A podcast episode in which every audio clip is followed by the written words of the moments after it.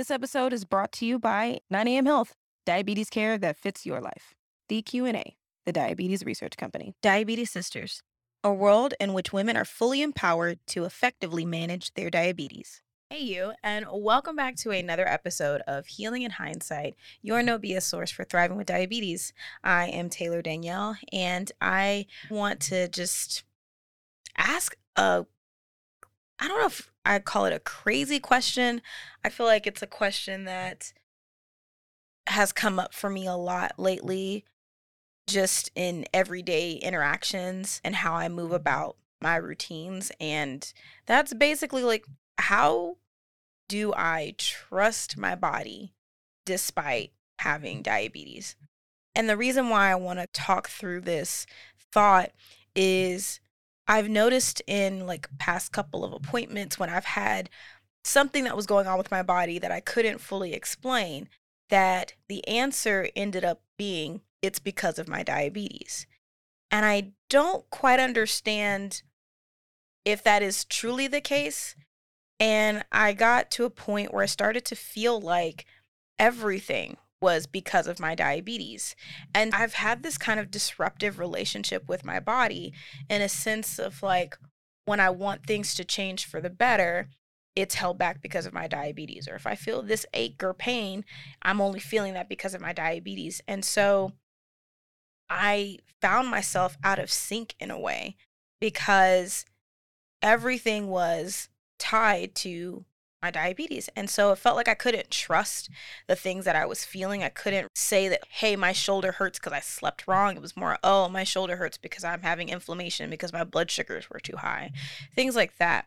And so I've noticed just second guessing what my body is going through and feeling I don't know how to properly treat it or ask for the right type of help. So, I want to dive into this today because I feel like this is something that many of you have also experienced, or if you live with any type of chronic condition or disability, that sometimes it feels like everything that's going on with you falls back onto that. So, let's dive into that. Perfect.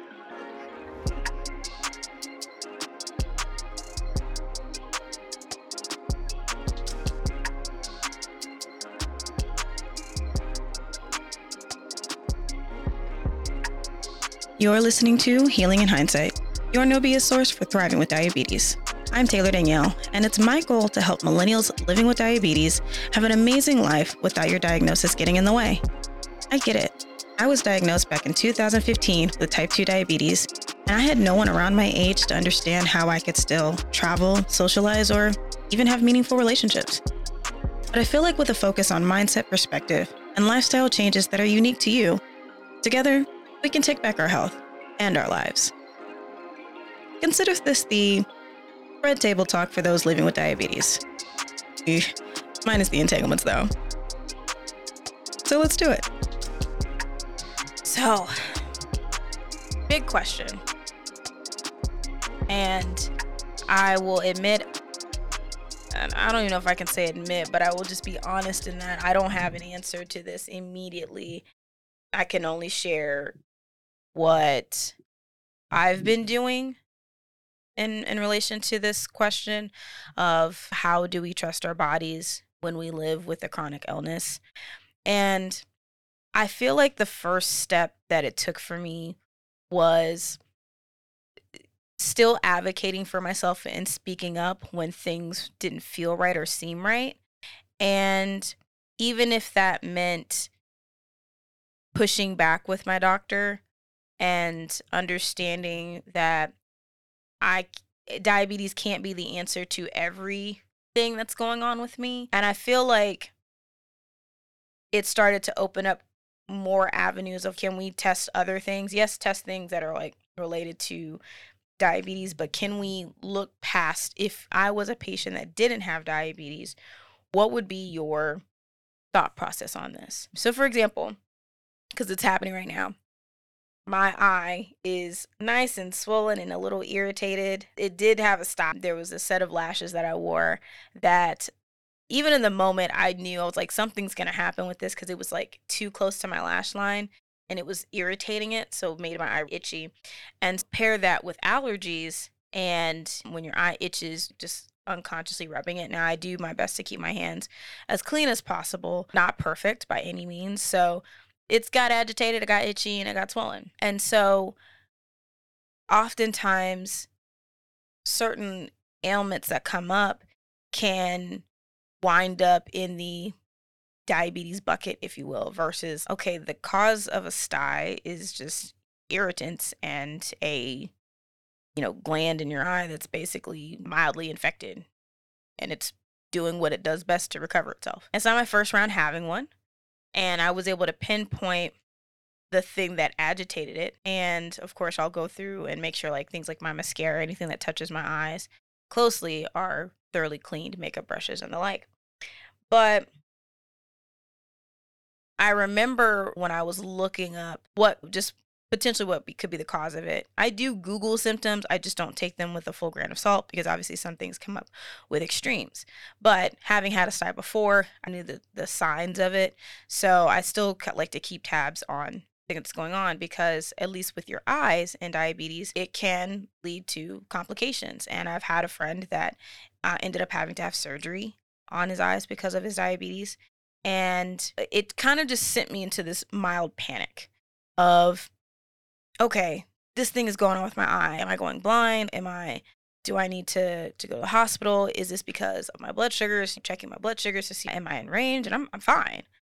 And so I've had to start creating this system that when I have something that's off with my body, to do a series of checks. Because in order to build trust, I feel like there has to be continuous actions that earn that trust, just like you would with a person and wanting to gain their trust as a friend, family member, partner, whatever. There are steps, right? And part of that is taking my medication on time and eating adequately and seeing the results of doing so through like my CGM data. That by doing that, my body does this. And that builds confidence that my body is going to do this when this happens. So when something off happens, I check, okay, are my blood sugars in check? Did I eat today? Am I going high? Am I going low? Am I high or am I low? And that way I can immediately rule out anything diabetes related because your body will still experience things that has nothing to do with your diabetes and won't be triggered by it at all. Like getting a cold. That's not anywhere near the realm of that. Although, could some argue that our immune system might be a little bit lower? Sure, but not saying that's what it is. So, building trust for me is taking a series of actions that builds confidence in whatever it is that you're checking against. And for me, what builds confidence is checking my blood sugar levels and seeing, okay, if I'm in the if I'm in range and I'm in the green and I've been eating throughout the day, I'm not in the green because I haven't eaten all day, then whatever's going on with me in this particular moment may not have anything to do with diabetes. So it's been a journey because there have been other things that have come up. I was dealing what many know as frozen shoulder, where it's inflammation in your shoulder joint. So you can't move it and it's painful. And because of the swelling and inflammation in that joint, you don't have the same type of flexibility that you did. And my doctor, when I went to her about it, there was a specific name for it, and I can't remember the name. And no shade to to my doctors, nurses, scientists, and all that, but like some of these names for things should they're just not people friendly. And in experiencing that, I she told me it was basically diabetes related, and that's why, and that it couldn't possibly have anything to do with anything else and she gave me some medication to try to help this the inflammation go down. Um, told me that I got to keep my blood sugars in check because high blood sugar can, you know, trigger inflammation. But something that I've always thought about is okay, well, other people though have inflammation. Other people have experienced this kind of thing. So, is it just because of my diabetes? Or could it be possibly that I've been eating something that has been causing me to have this type of reaction. And so I started doing things like once I realized that I had mild allergies and was starting to react to them more, having been in Austin so long, I started taking like Allegra.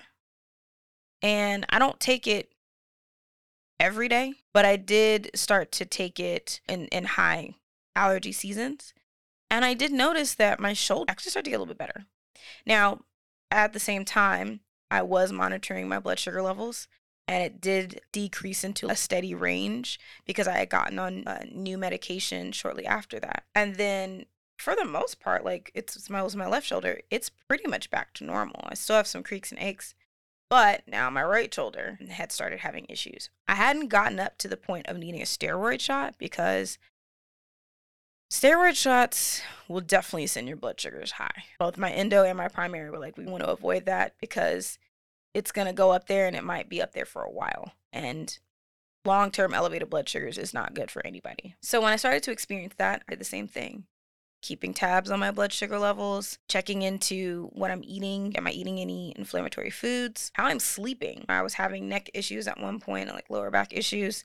And part of it was just like being strained because I'm on screens all day and I'm on my phone all day and I'm usually in a position hunched over like this even though I do try my best to have all of my screens and stuff aligned to where they're ergonomically friendly. I have a sit to stand desk to ensure that I stand up and get some circulation and not always sitting in one spot all the time. Again, creating those checks and balances to create or instill confidence in what I have going on with my body so that I'm not immediately running and blaming everything on diabetes when that might not even be the case. Because I think part of if we blame everything on diabetes, then when we go to our doctors, we're teaching them to expect that and not to look in further as to why we might be experiencing some form of discomfort.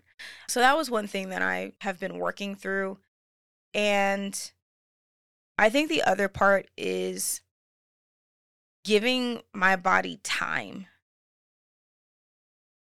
and I, I say this in terms of, especially when you're getting on a new medication regimen, a new tool, or you're trying to build another habit. Giving myself time has been crucial because I'll use working out, for example. Recently got a Peloton. Uh, I bought it used. And if you are concerned about getting a bike used. The only thing that doesn't transfer is the warranty, unless the person who originally bought it is willing to call it in for you.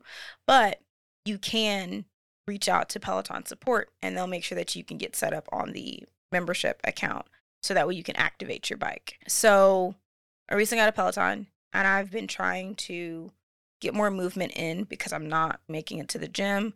I've been paying for a gym membership for the last six months and I hadn't stepped foot in it because I thought, okay, I'm just gonna. I mainly wanted it for weight training, but I'm trying my best to get over working out at home because my job is fully remote. And despite going out more and finding a place of normalcy amongst the pandemic, I'm still in that stay inside as much as possible mode. And I still do try to pace outing. I did have my own experience with the Omicron variant of COVID it it was fairly quick. I am vaccinated, and so I didn't have any major complications with it. But you know, once you have it and you go through that, and it's a little scary still because it's something that shut the whole world down. You find yourself, you know, more appreciative of your space. At least I did. And even now, I would dread having to drive into an office. I would. I've become quite attached to being at home. And so what I realized that I had to do was create opportunities at home that was basically going to get me out of my comfort zone. Part of that is creating more content, doing things like reels and more videos and stuff like that.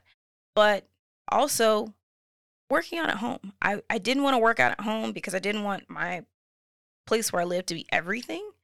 But I've feel like I've done a good job of creating spaces of separation for that. And after doing a Peloton ride with a friend, I realized that this might be the best that I can do for myself in order to make sure that I am getting some type of movement.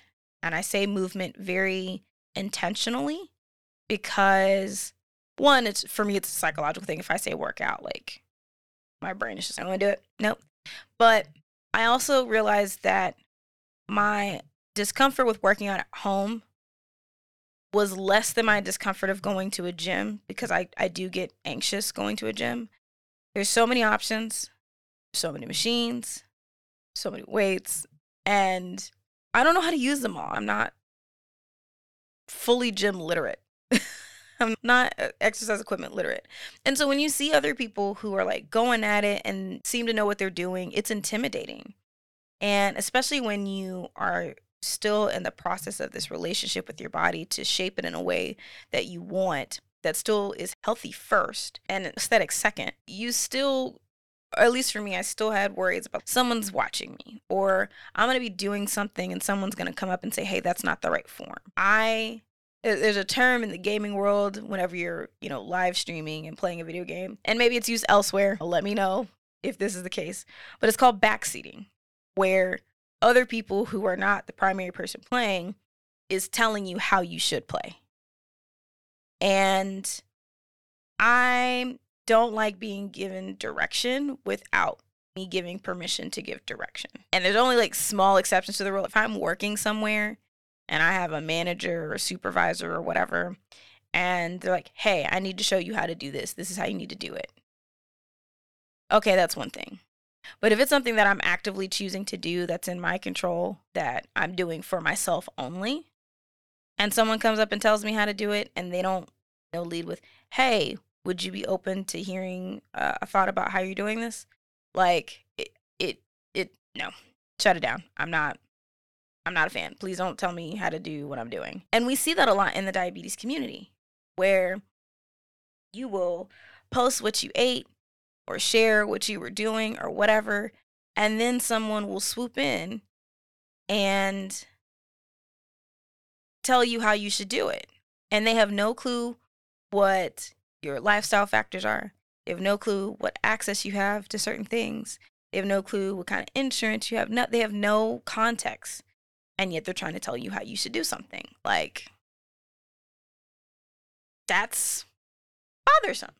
So when it comes to exercise or playing a video game, I want to figure it out for myself unless I ask for some type of support.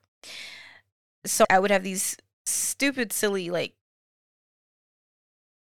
I don't want to call them daydreams, but like just playing things out in my own head that would cause me anxiety that I'm going to be like doing a squat or something and someone's going to come up behind me. It's all already uncomfortable and be like, hey, you're doing that wrong. Let me help you. And then immediately try to help me. And I didn't give consent to, yes, you can. And aside from that, like, social media has ruined us in so many ways, even though it's so helpful in so many ways. But like when you see those videos of like people who are minding their business doing their workout and it looks like they're using the machine in an odd way or they're doing something in a strange way, I don't want to end up in one of those videos. That's the other thing. Notice some girls' yoga pants is weird, or you're being a guy. I don't want to say you're being a guy, but like you're being a creeper and you're just zooming in on somebody's ass while they're trying to do their deadlift or something. Like social media has created this culture that we can just film people everywhere. And it makes me nervous about that because people don't take in context. They don't consider or search for any deeper meaning into why a situation might be playing out the way that it is on a video. I had to pause to talk to you about a service that I've actually been using. That service is 9am Health. 9am Health is a virtual diabetes clinic that makes it so easy to manage without having to leave my house. I'm talking A1C labs done from home, medication shipped directly to your house having your own diabetes care specialist who helps you with all of the little things that go in between management, things like helping with food or lifestyle changes or changing certain habits. They will support you in all of that. It is so much cheaper than what I was paying with insurance. So I'm really grateful for 9am Health and everything that they're providing in order to make someone like myself have an easier time with diabetes care management because we all know it can be really challenging. But to know that I can text, call, or send them a message on the online app in order to get support. And I don't know about you, but trying to take off time from work to go to the doctor, having to sit in the waiting room for 30 minutes only to meet with your doctor for five, it's just such an archaic experience. And I really feel that 9 a.m. Health changes all of that. Would love for you to try it out. Click the link in the show notes and tell them I sent you. If you're like me, and you've been involved in the diabetes community, I've always felt like how can I contribute to our growth? That's where DQ&A comes in. DQ&A is a diabetes research company that sends out quarterly surveys in order to ask questions and learn about what those living with diabetes go through. Each survey always has a theme and provides different types of questions from what type of medication do you take to have you experienced burnout before? And our answers help research stuff that we may need. And I think that's pretty awesome. I joined as a member and have began taking the surveys. It's a quick way to lend your perspective and to support furthering research on ways that diabetes can get better, especially the responses of people of color. The surveys don't take long at all, and they compensate you for your responses. Each time that you complete one, you can either get like an Amazon gift card, direct cash through like PayPal, or you can have those funds donated to your favorite foundation. Thanks to DQ&A for sponsoring this episode. If you want to get involved, click the link in the show notes. Being diagnosed with diabetes is definitely a challenge. Add to that the ups and downs of being a woman, and it gets even more complicated. That's where a community like Diabetes Sisters steps up. Diabetes Sisters has an educational platform and support system where we can get together and talk about the things that we experience. It's for women of all ages and stages and for all types of diabetes. What I love about Diabetes Sisters is they have a wealth of knowledge on their blog, on their forums, but they even have community support through pods where I can actually meet up with local women and have in person conversations or virtual conversations to talk about the things that we go through. It's a great place for sisterhood and community. I appreciate that it's their mission to improve the health and quality of life for women with diabetes and to advocate on their behalf. Click the link in the show notes to learn more about how you can get involved. And thank you, Diabetes Sisters, for sponsoring this episode and for supporting and advocating for women everywhere.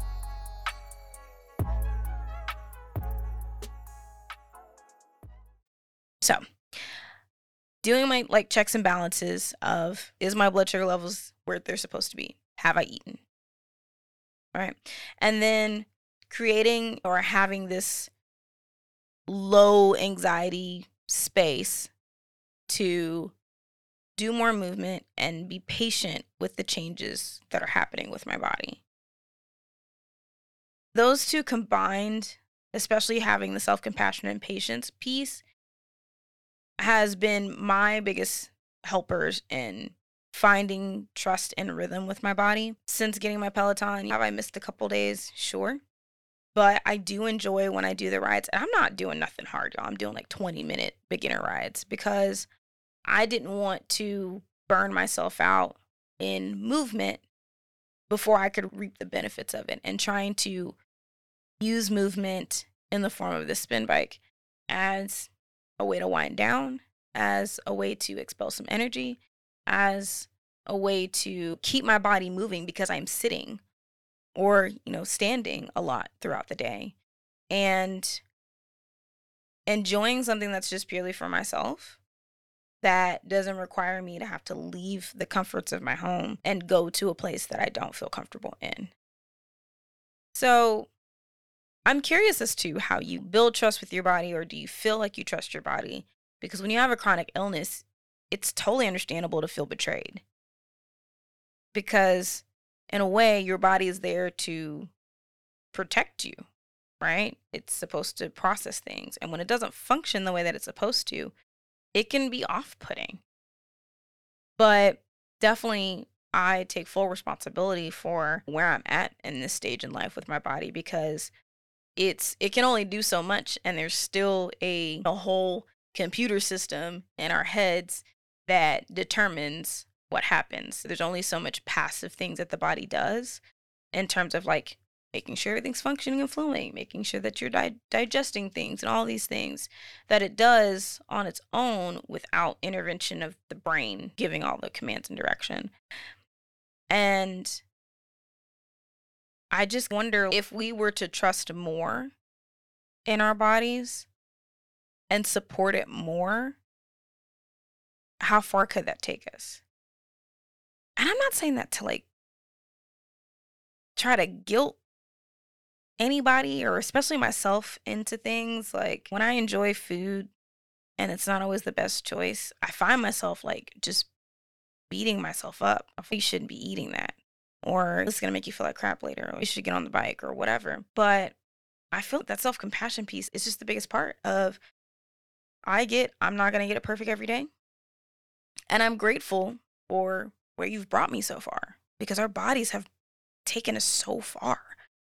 Despite all the growth and changes and and from being small to being big or being big to being small whatever to trying to take in medication so it can operate better like our bodies do so much.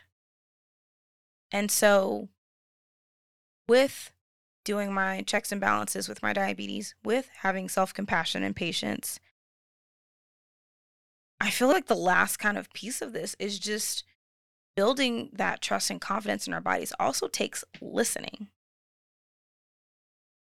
And I know that seems odd, but listening to ourselves because we truly have control and power over, over our vessels, our beings, flesh and blood that we utilize every day, right? But we don't always listen to it and part of that is just understanding the language that our body is speaking. It can't just directly talk to us. And I'm pretty sure if I had a body part that started directly talking to me, I would immediately think that I've gone immediately crazy and might need some professional help. But it does communicate with us. That's why we feel pain or pleasure, or we have the sensations that we do to help communicate information. And so, listening is not just about what goes through our ears. That's how we communicate with other people, but even then, body language is still a thing.